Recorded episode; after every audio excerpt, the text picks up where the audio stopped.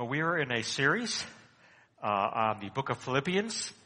Today is part four of this series, and we're going to look today at the uh, first part of chapter three. Uh, and we're going to, and how we're to, how we are to view Messiah compared to everything else we have in this life. So, so turn with me, if you will, to Philippians 3, beginning in verse 3. Philippians 3, 3 through 11. For it is we who are the circumcision Paul says. It's we who serve God by His Spirit, who boast in Messiah Yeshua, and who put no confidence in the flesh. Do I myself have reasons for such confidence? For, for other, uh, if others think they have reasons put confidence in the flesh, I have more. Circumcised on the eighth day are the people of Israel, are the tribe of Benjamin, a Hebrew of Hebrews. In regards to the Torah, a Pharisee. As to zeal, persecuting the messianic believers. As for righteousness based on the Torah, faultless. But wherever were gains to me, I now consider loss for the sake of Messiah. What's more, I consider everything a loss because of the surpassing worth of knowing Messiah Yeshua, my Lord, for whose sake I've lost all things. I consider them garbage that I may gain Messiah and be found in Him. Not having a righteousness of my own that comes from the Torah, but that which is through faith in Messiah. A righteousness that comes from God on the basis of faith. I want to know Messiah. Yes, to know the power of His resurrection and the participation in His sufferings. Becoming like Him in His death. And so somehow attaining to the resurrection from the dead. Amen. Paul says here, go back to verse 7, Paul says here in Philippians 3 verse 7, whatever was to my profit, I now consider loss. I consider everything a loss, everything rubbish compared to the surpassing worth of knowing Messiah Yeshua, my Lord. Paul has just gone through this whole list of his credentials, his achievements, and he calls them all rubbish compared to knowing Messiah. And by the way, the translators here are too skittish to give you the actual word that's used here in Greek. Uh, the word is not rubbish. Literally, the word is excrement or dung. you can put your own word in there. so this is what Paul is saying in effect. Let's put it in our modern vernacular. This is what Paul is saying. He's saying, you know my three PhDs I have from Harvard? You know my Congressional Medal of Honor? You know my two Pulitzer Prizes? All crap. all crap compared to the surpassing worth of knowing Messiah, Yeshua, my Lord, and being found in Him. You know, when the sun comes up in the morning, you can no longer see uh, the star, the glory of the stars, because the sun eclipses, the glory of the sun eclipses the glory of the stars. And likewise, all of our glories, uh, our accomplishments, our, our championships, our money, our influence, our power, our popularity, our romance, all these things would shine so brightly in our eyes. Paul says all these things fade into nothingness compared to the brilliance, the surpassing greatness, literally in Greek, the super thing of gaining Messiah Yeshua and being found in Him. Paul says being found in Messiah Yeshua is so amazing and fulfilling and the ultimate meaning of life that all my prior priorities uh, that used to control and influence and drive me no longer matter and no longer have any control or influence over me. Paul says, not in the Torah, not in the law of God, or anything else, but in Yeshua and Yeshua alone is my righteousness. Now, now this word righteousness is very interesting because righteousness is our most fundamental need. It's also our most fundamental problem as well. And righteousness is also the mo- most valuable gift that you can receive from God. And Paul says that it's found through faith in Messiah Yeshua. Now most people, if you ask them today, would, they would say that righteousness means, it means being a good person, living a good life. But that's not how the Bible defines righteousness. Paul gives us here a list of these impressive uh, credentials that he has as, as an Orthodox Jew, his Orthodox Jewish credentials. So look at Philippians 3 verse 5. He says, I'm circumcised on the eighth day. Uh, I'm of the people of Israel, of the tribe of Benjamin, Benjamin, a, a Hebrew of Hebrews. In regards to the Torah, I'm a Pharisee, the, the highest level of, of observance. Uh, as for zeal, persecuting the Yeshua followers. As for legalistic righteousness, faultless. These were all great credentials for Paul to have. Circumcised on the eighth day, that means he was a natural born Jew, uh, not a later convert to Judaism. Of the tribe of Benjamin, that, that was one of the, one of the only two tribes that was loyal to the house of David. So he's referring here to his ethnic purity, uh, which was extremely important in his day. When he says a Hebrew of Hebrews, he's referring to uh, the fact that, that many Jews of his day, you know, were Hebrew on the surface, but underneath they were Greek. Uh, they were Hellenized, uh, Greek speaking, uh, Greek in their culture, in, in, their thinking, in their worldview.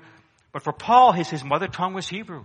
Uh, he, he, was, he was culturally Hebrew. He was culturally Jewish. Uh, he was ethnically, ethnically pure and culturally pure.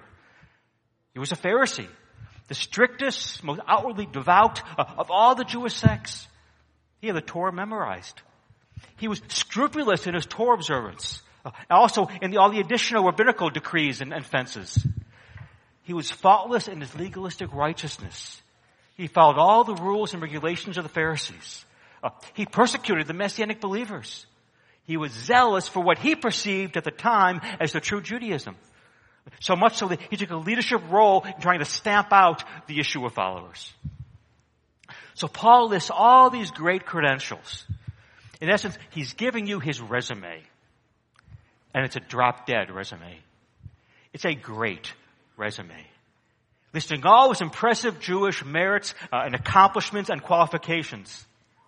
All his reasons to put confidence in the flesh. These were Paul's righteousness, his confidence, his glory. These were the things that he boasted in.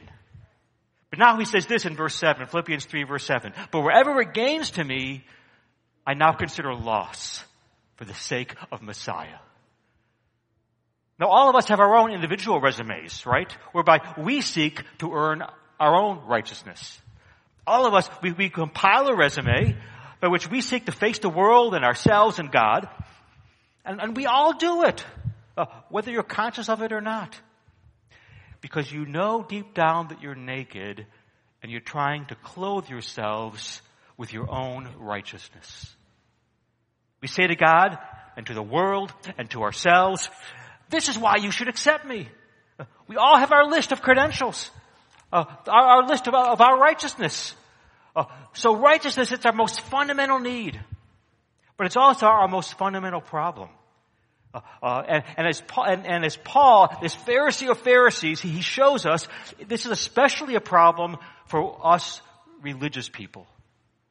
Religious people, yeah, we know sin is wrong, uh, but we also have a problem of putting too much reliance on our own good deeds and putting confidence in them and thinking, well, well, God now, unconsciously thinking, well, God now owes me. Unconsciously trying to remain in control of our own life and thus trying to be our own Savior and Lord. That's why Paul says all these great credentials of his, of his, he now considers loss considers even as dung for the sake of knowing Messiah Yeshua and being found in Him. Thus getting a true righteousness, not based on his religious credentials, but based on trust in Yeshua, who, who Yeshua is and what He's done for you. Paul says, and I now realize uh, that my only resume is the one that God gives me in Messiah Yeshua. So righteousness is not only our greatest need and our greatest problem, it's also our greatest gift. Uh, so Paul, if you will, he takes a piece of paper and he lists two columns on the paper. Uh, on one side, he lists all the good things this world has to offer. All the great things. And above that list, he writes one word. Loss. Loss. And in the other column, he only has one word. Yeshua. And above that column, he writes gain. Because the best things this world has to offer are like dung. compared to Messiah. Now that is a very different way to think. That is a very different way to live. That is a radically different Messiah faith than the one so often practiced in America today. That's a radically different Yeshua faith than the one practiced in most churches and even most Messianic synagogues today. Because you can have all the great religious credentials, just like Paul had, all the great things this world offers, a good family life, good social status, uh, a nice house, a nice car, nice job, nice vacations. You can have all the biblical knowledge uh, and religious activity. You can lead a good moral life. You can have all these things and still not have Yeshua. So I exhort you, get through the rubbish. Get through the dung and get to the real question. Do you know Yeshua? More, more to the point, is Yeshua your life? Is Yeshua so much your life that you would say, all the best things in my life, from family to finances to possessions to pleasures uh, to comfort to safety and health and wealth and success, you would say, all these things all together don't compare to the treasure that I have in Messiah Yeshua.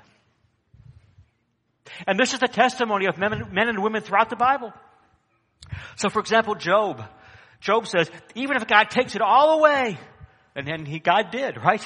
My land, my home, my possessions, my health, my children. If he takes it all away, and even my friends and even my wife uh, question me, I will still have my joy and my hope and my life. Why? Because he says in Job 19:25 on the overhead, please. Because he says, "I know that my Redeemer lives." And even after my body has been destroyed, yet in my flesh, I will see God. I myself will see Him with my own eyes. I and not another. Oh, my heart yearns within me. God, make us like Job. Make us like Hannah, who, who admits her longing for a son. She cries out in 1 Samuel 2, 2 verse 6. The Lord brings death and He makes alive. He brings down to the grave and He raises up. Lord, make us like Moses. We read this in the book of Hebrews, Hebrews 11, 24. By faith, Moses, when he had grown up, refused to be known as the son of Pharaoh's daughter.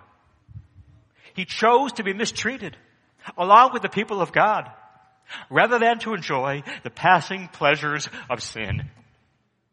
He regarded disgrace for the sake of Messiah as of greater value than all the treasures of Egypt because he was looking ahead to his reward. This is such a different way to think. This is such a different way to live. And it affects everything.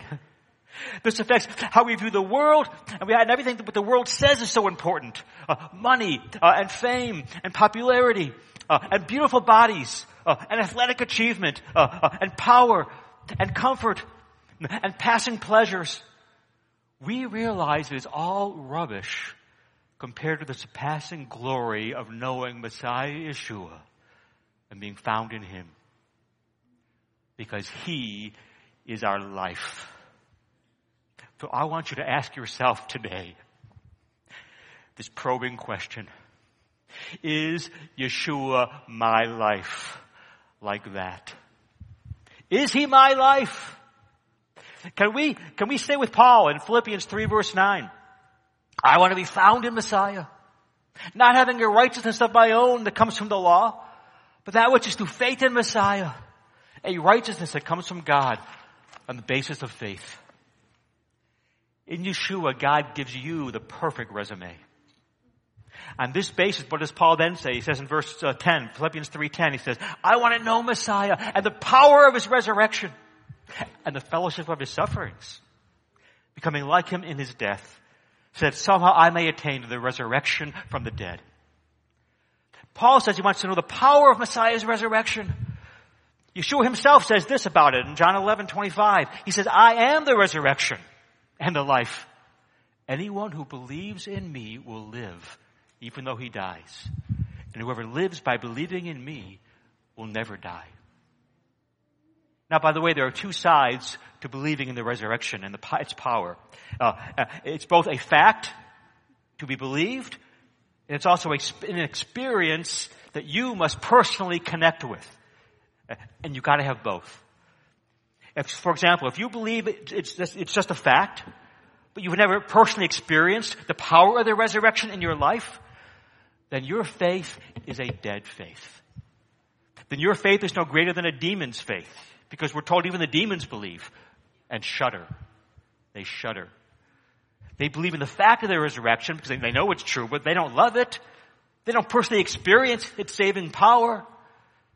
On the other hand, uh, you think of the resurrection only as some kind of spiritual experience, but you don't really believe it as a fact that it actually happened, that it's just some subjective internal feeling of yours, then you have a dead Savior.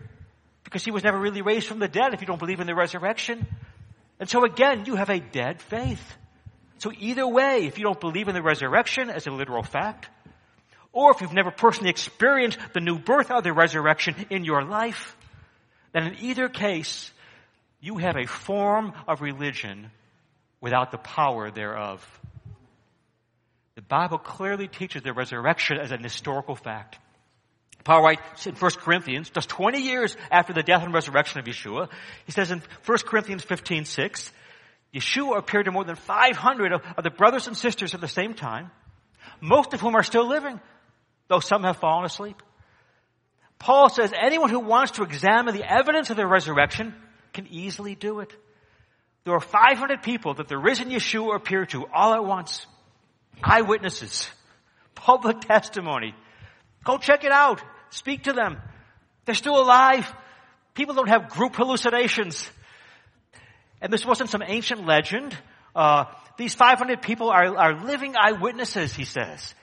Paul wrote this just 20 years after the event not hundreds and hundreds of years later, you know, uh, like, like some legends grow up. So he says, he tells his readers, no, go check it out. The scriptures clearly attest that Yeshua wasn't resurrected merely in some spiritual way, where just his memory or his spirit or his teachings live on. No. He was literally, physically, bodily resurrected as an historical event when Paul testifies before the Roman governor Festus and, and the Jewish ruler uh, Herod Agrippa, he says this to, to Festus in Acts uh, 26, uh, 36, uh, 26, 26. He says, King Agrippa, he's familiar with these things, the, the account of the re- resurrection. I can speak freely to him. I'm convinced that none of this has escaped his notice. Why? Because it wasn't done in a corner. Paul said this was an historical fact publicly attested to. And all the original apostles, they died for this testimony. And all, the, all of them except John, when he was tortured and exiled. None of them had anything to gain by, by making up a story. None of them ever recanted. Rather, they turned the world upside down through the power of their resurrection, the power of the new life in Yeshua. A while back, I saw one of these so-called religious documentaries on PBS, uh, and as usual, they had on some very liberal cleric. Uh, and they asked him, "Do you actually believe in the resurrection?"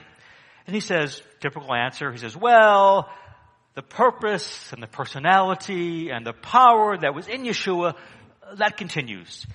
So that today he's a risen and living presence and possibility. In other words, he said the spirit of Yeshua lives on, but of course he's physically dead. But that's not what the scriptures say. And that's not what the original Messianic Jewish followers believed. And if he's not really risen, but just his spirit lives out and as some kind of example, uh, then you can only know him as an example uh, and not a real living, life transforming presence. If he's not really risen, you can't talk to him. He can't talk to you. He can come, he cannot come in and intervene, and intervene in your life. So if you don't believe uh, in, in the physical resurrection, you have a religion only of form, not of power. But on the other hand, you can be very orthodox about your belief in the resurrection, but if you've never had a personal and profound experience of that resurrection, if you haven't actually experienced your own spiritual resurrection, then you also have a religion of form without substance. A dead faith. Not a saving faith. So my question to you today is, do you have both? Do you believe the resurrection as an historical fact?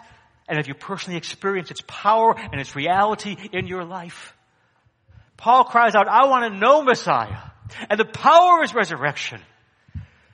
Do you know Messiah and, the, and his resurrection in your life as a personal, life transforming way, resulting in your spiritual rebirth? Paul says in 1 Corinthians 15, 17, he says, if Messiah uh, uh, hasn't been raised, if he's not been raised, your faith is futile. You're still in your sins. And then we who've fallen asleep, those and those who fall asleep in Messiah, they're lost. If only for this life we hope in Messiah, we of all people are most to be pitied. Yeshua was raised physically. And when we repent and put our trust in Him, we are raised spiritually. Again, Paul says in Philippians 3.10, I want to know Messiah and the power of His resurrection. This is the highest ambition and goal of life. Paul says, I count everything else as loss. Paul says, look, I'm proud of being a Jew. I'm a Hebrew of Hebrews. I'm proud of being a Benjamin, a Benjaminite. I'm proud of the fact that I know the law of God backwards and forwards. Uh, that I obey the law of God. But when I became a Yeshua follower, those things that I used to glory in, those things that were my pride and my identity and my highest ambition, my religious observance, my family life, my, my national pedigree, these were all eclipsed by the surpassing worth of knowing Messiah Yeshua, my Lord. Is that likewise your passion? Your highest priority? Your life? Paul says Philippians 3 7, but whatever were gained to me, I now consider loss for the sake of Messiah. Can you today say the same thing? Is your overriding passion and desire and drive to know Messiah and the power of His resurrection? To be a Yeshua follower is not just to believe in a set of propositions, but to say, I count everything as loss. I count everything as rubbish, nay, dung, compared to knowing Messiah Yeshua and the power of his resurrection. Can you say that today? Somebody with this type of, of life-changing passion for Yeshua can be compared to somebody who's wearing glasses, eyeglasses. Because you see everything through your glasses. And if you're not wearing your glasses, uh, it adversely affects know, everything, your perception of everything. Uh, a person with a passion for Yeshua looks at everything through the Spirit of Yeshua indwelling them. So for example, how do you today deal with your worry and anxiety? You go to Yeshua. You rest in Yeshua. Uh, you remember what He's done for you. Uh, and, and that life in Him is greater than all your worries and greater than all your anxieties. How do you deal with your bitterness? You go to Yeshua. You say, Yeshua, you're the judge. I'm not the judge. Look at how much you have forgiven me. I release that person into your hand and I release my bitterness against, that I have with against them. How do you deal with your fear? You go to Yeshua. He is the, your strong tower and your deliverance. How do you decide what to spend your money on?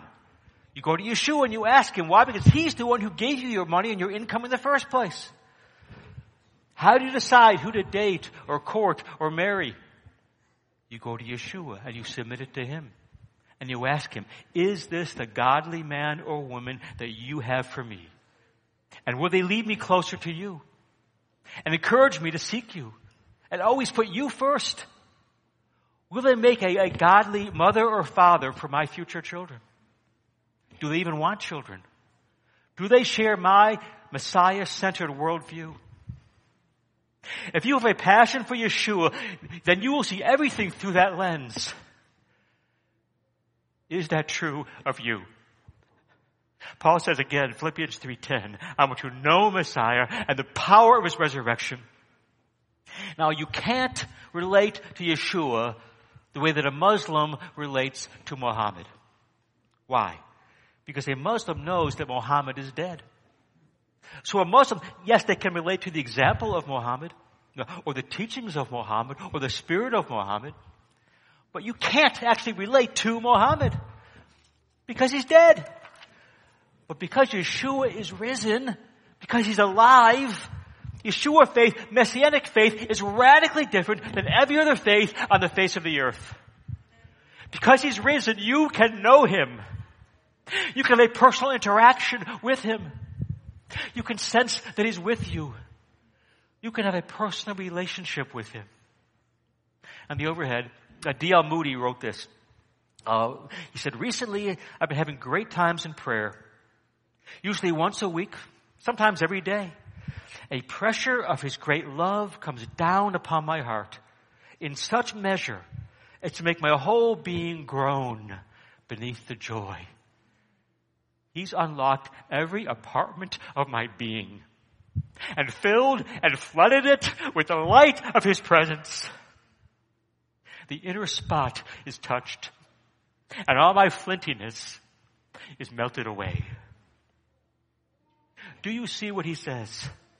Once a week, sometimes nay, once a day, Yeshua's love comes down.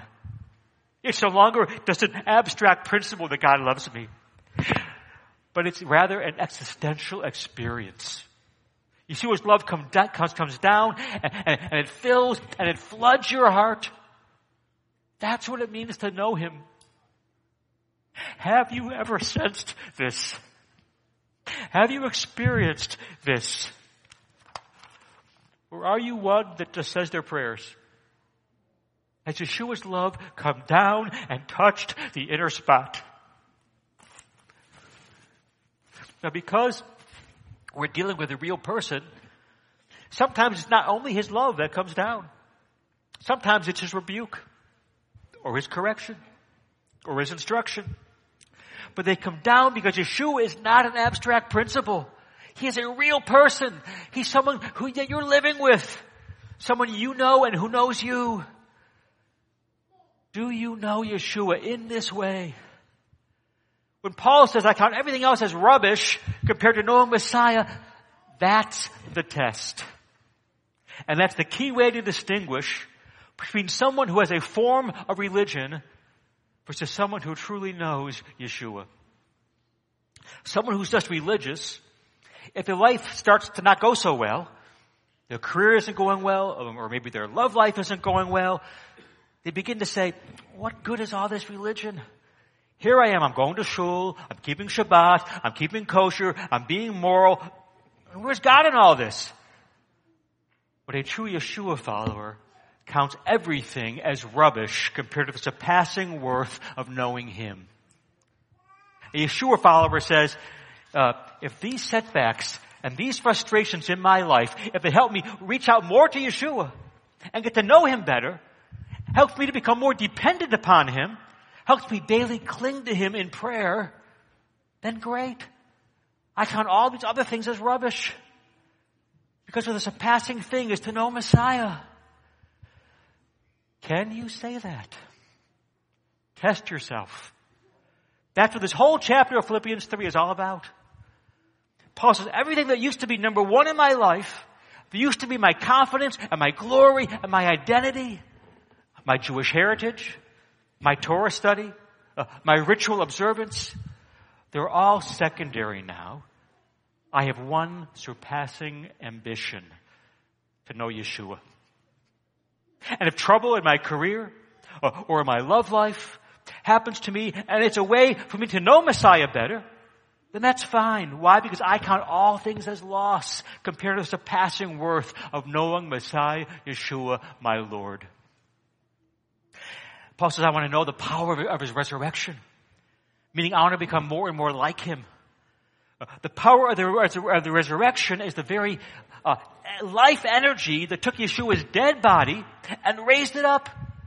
Uh, and what Paul is saying here, he's saying that this same power that came down into Yeshua's body and raised him up uh, can now come down into your dead soul and raise you up. This is talking about supernatural character growth, becoming more and more like Yeshua. So look at all the dead stuff in your life. Look at your anger. How can that be turned into forgiveness? Look at your fear. How can that be turned into confidence? Look at your self-centeredness. How can that be turned into servanthood and self-sacrifice? Their answer is your dead stuff is taken over by the Spirit of Messiah. The Spirit of the living God indwelling you. And it's taken, and it's taken over more and more as you fully make Him your ambition and make Him your hope and make Him your life. And this allows the power of the Spirit more and more to transform you from within. I read a story recently of, this minister visiting Italy. He saw a tomb of an unbeliever who had died uh, several centuries ago. And this guy who died, he was completely against Yeshua. But he was also a little bit afraid. So he had this huge, massive slab put over his grave so that he, w- so that he wouldn't be raised from the dead. just in case there really was a resurrection at the end of time. He didn't believe in it, but, but just in case. And then he inscribed all over the tomb uh, these, these, these sayings, basically saying, I don't want to be raised from the dead. To whom it may concern, I don't believe in you. but, but when he was buried, just so happened that an acorn fell into the grave. And now, 400 years later, that acorn had turned into a tree. And it growed up right through the grave and split that stone slab in two. now, if an acorn, which only has the power of botanical life within it, can split a stone slab in two, how much more, we say in Hebrew, kol v'chomer, how much more can Messiah's resurrection power not only raise you on the last day, but also transform your life now. Seek the power of His resurrection in your life. And then finally, lastly, Paul says again in verse 10, Philippians 3.10, I want to also know, this is the hard one, the fellowship of His sufferings the fact is that when you boldly pursue Yeshua in a world of sin, you may experience suffering. But you can use that suffering to draw closer to Messiah. We'll put this on the overhead. Good news is this, that when you're treasuring Messiah Yeshua above everything else in this world, then there's nothing that this world can do to you to rob you of your joy and your hope and your peace and the life that you have in Messiah Yeshua. And nothing can ever take that away from you. Nothing. Ever. That's why in Philippians back in chapter 1, Paul says that, that even being in prison is good. Why? Because it's serving to advance the gospel. Paul got to preach to the elite Praetorian Guard, you know, the Green Berets of his day, uh, that were guarding him, that were chained to him in, in, in shifts. So even Paul, in Paul's chains, Messiah was being magnified. So we see here our suffering actually led to the spread of the gospel. So on the overhead again. So suffering leads not only to you and I treasuring Yeshua more and more, but suffering also leads to others seeing Messiah as the treasure that he is. Paul says, here I am in prison. My freedom is gone. But look what's happening as a result. Uh, the whole imperial guard is hearing the gospel. Yeshua is being preached to what would normally have been the hardest people group to reach on the earth. Do not miss the connection here between suffering and the spread of the gospel. If you and I confess faith in Yeshua and everything always goes well for us, the world will not take notice of you. The world will see you as being just like everybody else. You have all the comforts of the world, just like everybody else, and you simply tack on Yeshua on Shabbat. Big deal. Nice for you. But here's where things now take a, a radically, decidedly different turn. On the overhead. When you lose some of the best, most valuable, most precious gifts that this world has to offer, and in the midst of suffering, you nonetheless have joy and peace and hope. Because Messiah is in your life, then the world takes note of that when that child is born with special needs. That totally changes the entire life and your entire family. And you're exhausted every single day caring for those needs. And in the midst of your weakness, you say, the strength of Yeshua is sufficient for me. The world takes note of that. when that cancer is killing your blood cells and you're walking through incredible pain. And in the midst of that pain, you proclaim Yeshua alone is my peace. The world will take note of that. When you lose a spouse and you're grieving like you've never grieved before, yet in the midst of that grief, you say, I trust in Yeshua. He is my king. I know he'll take care of me. The world will take note of that. Because in all these cases, that's a radically different way to live than the way the world lives.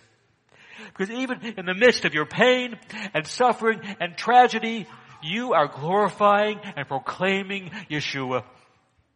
Because when Yeshua is your life, Paul says that suffering can actually be what he calls a gift. In these ways of proclaiming the gospel and drawing closer to the Lord, and in Philippians 1, Paul even goes so far as to say that when Messiah is your life, then dying for him and in him is your gain. He proclaims Philippians 1.21, For me to live is Messiah, and to die is gain. How is that possible? Because when everything, even the best things of this world, are in one column, under its heading of loss, and Messiah is in the other column, under the heading of gain.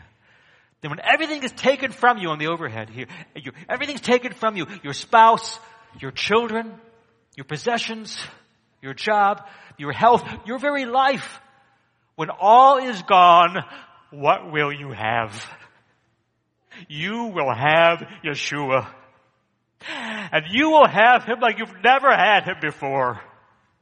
More fully and more finely than you've ever had Him before. You will have Messiah. On the overhead, this is my question for you today as we close. Do you love Yeshua so much that to lose everything for Him would be gain for you? Do you love Yeshua so much that to lose everything for Him would be gain for you? That is a radical way to live. And as your rabbi, I am urging you today to believe this and to trust in this and to live this truth. To believe that Yeshua is better than romance, better than marriage, better than children, better than possessions, better than money, than education, than a dream home and dream vacations and a dream retirement. Yeshua is better than all of these very good things. Because Messiah is better than life itself. And when you believe this, you will live different in this world. You will live for Yeshua. For to live is Messiah. And to die in Him is gain. Amen. Let's stand and pray. Hallelujah. I'd like a music team to come up. Hallelujah. Father, today we publicly confess that all is rubbish. All is loss compared to the surpassing glory and worth of knowing Messiah and being found in Him. All of our own credentials and status and accomplishments are nothing compared to the surpassing worth of knowing Him, Yeshua. Being found in you, Yeshua, is so amazing and so fulfilling and it's the ultimate meaning of life. So much so that all of my prior priorities that used to control me and influence me and drive me no longer matter. No longer have any control or influence or power over me. Lord, if I were to list all the good things in this world, that this world has to offer in one column, and put you, Yeshua, alone in the other column, that first column I would label loss. And Yeshua, I would label your column as gain. For whatever in the past were gains to me, I now consider loss for your sake, Messiah. Yeshua, not even the Torah, but you alone are my righteousness. Lord, help me now today to have and forevermore to have this radical mindset to understand and agree with and to live this radical, sold out lifestyle for you. To consider everything is lost compared to the supreme worth of knowing and living for and being found in you. Yeshua, you are my life. You are my treasure. You are my passion. You are my number one goal. I want to know you and the power of your resurrection and yes, even the fellowship of your sufferings. Help me, Lord, to be found in you. Not having a righteousness of my own based on the Torah, but that which is based on faith in you. For it's in your name we pray, Yeshua. Amen. Shabbat Shalom.